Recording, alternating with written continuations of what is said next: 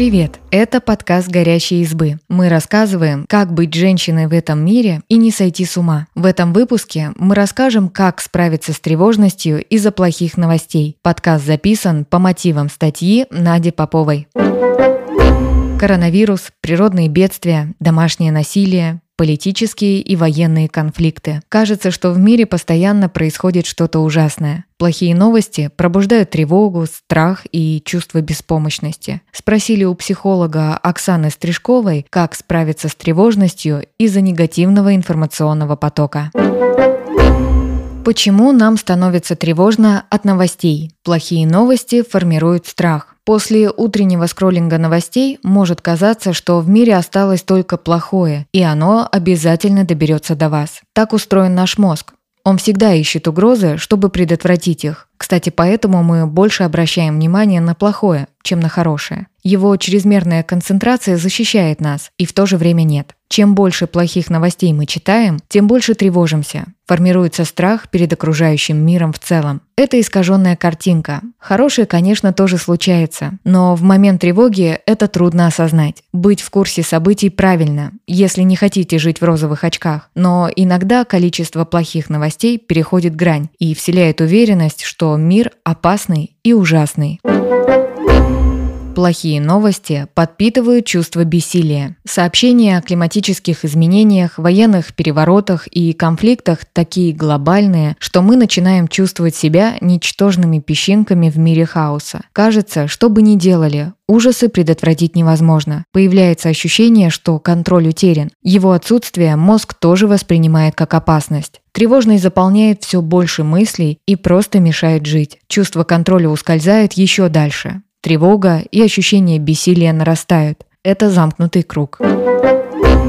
Плохие новости взывают к эмпатии. Эмпатия – эволюционный механизм. Нам необходимо чувствовать то же, что и другие люди, чтобы вместе избежать опасности. Когда человек читает плохие новости, он автоматически сопереживает и пытается представить, каково другим людям в этой ситуации. В процессе можно испытывать целый спектр негативных чувств – тревогу, страх, грусть, злость, апатию. Как справиться с тревожностью, когда вокруг плохие новости? Сделайте что-то для улучшения ситуации, если можете. Даже маленькое действие может изменить ситуацию. Репост в социальных сетях, пожертвование в НКО, которое занимается проблемой, распространение и подпись петиций. Подумайте, что в ваших силах. Это небольшое действие даст чувство облегчения и вернет ощущение контроля.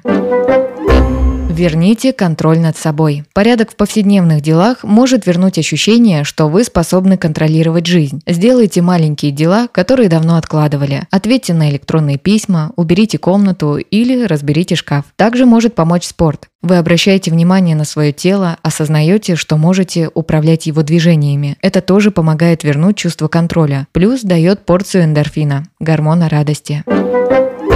Проверяйте информацию. Иногда СМИ любят публиковать громкие цифры и заголовки, чтобы привлечь внимание, но не всегда любят их проверять. Если видите пугающую статистику, но не находите подтверждения у авторитетных ведомств, не спешите принимать информацию за чистую монету. Обращайте внимание на ссылки. Посмотрите, на какие ведомства ссылается издание, можно ли прочитать первоисточник документа или заявления. Если СМИ просто написали «по данным ООН, ВОЗ, ГИБДД», но не указали ссылку, новость вполне может оказаться фейком. Изучите эксперта. Некоторые новости пишут со слов ученых, политиков, общественных деятелей. Но не всегда эти эксперты те, за кого себя выдают. Если видите заголовок в духе «Ученый сказал, что мы скоро все умрем», поищите информацию об этом человеке. Возможно, его экспертность преувеличена, и у него на самом деле нет ни научных публикаций, ни степени, ни доказательств собственного заявления.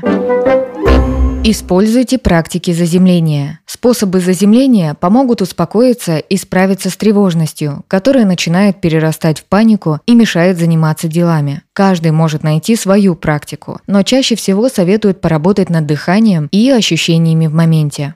Дыхание. Есть несколько техник, которые помогут справиться со стрессом. Например, коробочное дыхание. Дышите с интервалами по 4 секунды. Вдох, задержка дыхания, выдох. Все эти этапы длятся 4 секунды. Повторите 4 раза. Еще одна техника. Удвоенное дыхание. Нужно выдыхать в 2 раза дольше, чем вдыхать. Например, вдох за 3 секунды, выдох за 6. В моменте. В момент тревоги сконцентрируйтесь на том, что происходит вокруг вас. Какого цвета шторы? Как ощущается ковер? Какие звуки доносятся из окна? Смотрите на все вокруг вас и описывайте это вслух или про себя. Фокус на моменте помогает привести мысли в порядок, заземлиться и снизить панику. Отпустите контроль. Некоторым может помочь успокоиться не действие, а бездействие. Займитесь тем, что приносит удовольствие и успокоение. Это может быть любимый сериал или фильм, встреча с близкими, теплая ванна или 2-часовой просмотр видео с котиками. Главное, чтобы вы смогли полностью расслабиться и немного отключиться от внешнего мира.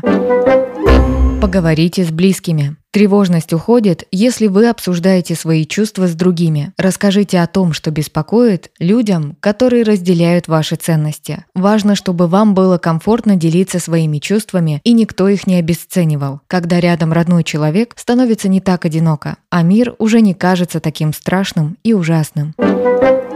Ограничьте поток плохих новостей. Многие СМИ сгущают краски, чтобы ввести читателей в определенное эмоциональное состояние и получить просмотры. Попробуйте найти источники, в которых информация подается наиболее мягко и нейтрально. В идеале не начинайте утро с новостной ленты, чтобы поток информации не активировал тревожность с начала дня. Если понимаете, что информационное поле совсем выбивает из колеи, отстранитесь. Попросите знакомых временно не обсуждать триггерные темы, отфильтруйте свою ленту в социальных сетях или устройте Digital Detox. Не корите себя за то, что пропускаете что-то важное. Ваше эмоциональное состояние должно быть на первом месте.